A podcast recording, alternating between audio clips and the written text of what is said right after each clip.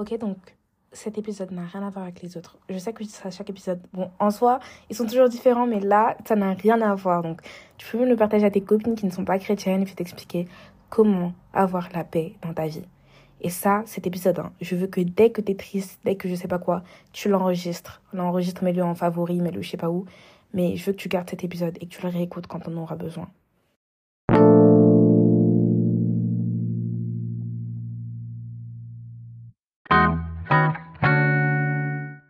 Number one, le premier, le premier conseil, c'est de dégager de ta vie toutes les personnes qui t'amènent du malheur, du stress, du jugement, etc. Toutes ces personnes-là, tu les dégages de ta vie. Il n'y a pas de préavis. Hein. C'est pas oui, si tu continues. Non.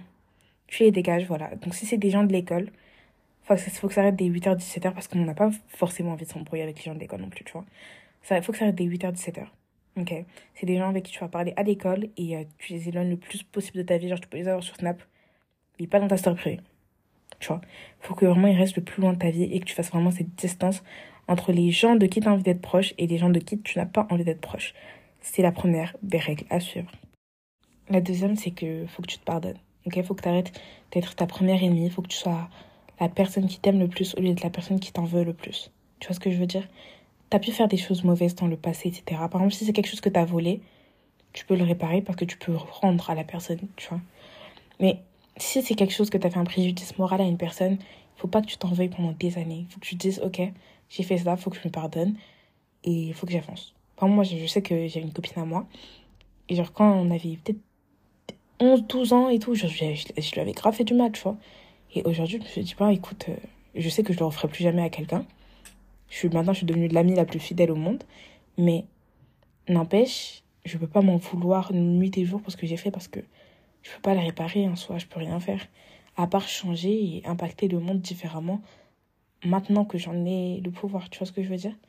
Et ça, c'est quelque chose qui est très dur à faire parce que souvent tu t'en veux et c'est souvent ça qui t'éloigne même de Dieu parce que t'as tellement l'impression d'être fausse, t'as tellement l'impression d'être hypocrite, t'as l'impression de pas suffire que tu t'en veux et ça t'empêche d'avancer dans ta vie. Donc, faut que tu lâches prise par rapport à tes erreurs du passé. Ensuite, je dirais que mon troisième conseil, c'est pas le conseil qui va être le plus logique pour certaines, mais il faut que tu commences à prendre soin de toi. Il faut que tu prennes soin de toi. Faut que, par exemple, il faut que tu fasses une liste de choses que tu aimes et il faut que tu apprennes à te connaître. Il faut vraiment que tu prennes soin de toi. Si pour toi, euh, tu te sens mieux quand tu es, euh, quand es apprêté, quand tu es maquillée, etc., faut que tu fasses ça plus souvent en fait. Parce que l'une des clés pour avoir la paix dans sa vie, c'est de s'aimer. Et pour s'aimer, tu as aussi besoin de te voir, mais de façon, de façon apprêtée, de façon où tu te sentiras jamais sous-qualifié. Je sais pas si ça t'est déjà arrivé, par exemple, de sortir et tout.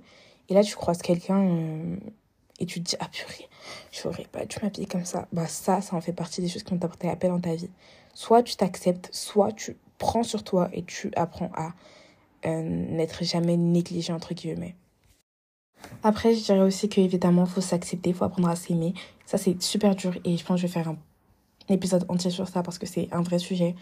Mais j'essaie d'écrire, de, d'écrire ça en quelques lignes, ouais. Faut que tu apprennes à te dire que, ok, il y a deux types de choses que j'aime pas chez moi. Les choses irréversibles et les choses dans lesquelles je peux changer. Par exemple, ta, ta, ta manie à t'énerver, tu peux la changer. Par contre, ta voix, il y a très peu de chances que tu puisses la changer.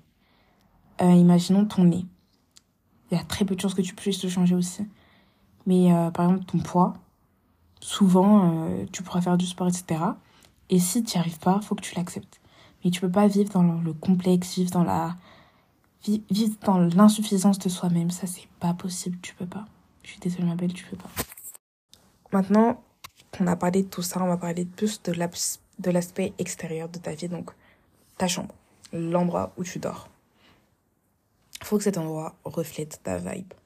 Même si c'est une petite décoration que tu as achetée là euh, à Action à 2 euros, faut que ta chambre, elle t'inspire la paix.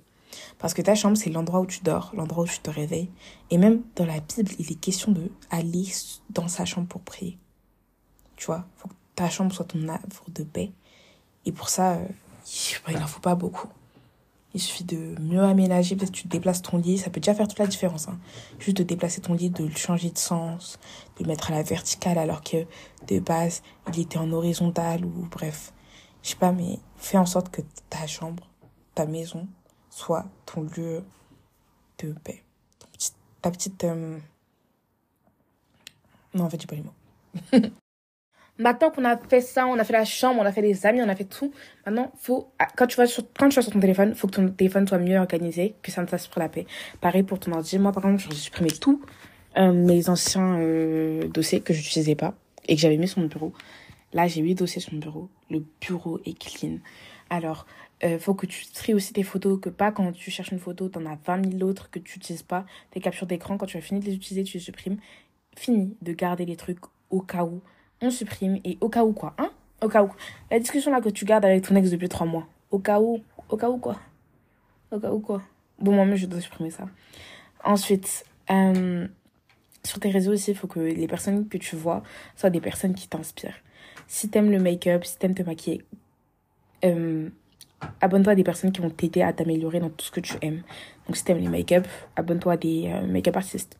Si t'aimes la peinture, abonne-toi à des euh, petits peintres qui, qui montrent comment ils peignent. En fait, il faut que tout ce que tu vois, tes yeux soient exposés à des choses qui t'inspirent à devenir une meilleure version de toi-même. Très, très, très, très important. Très important.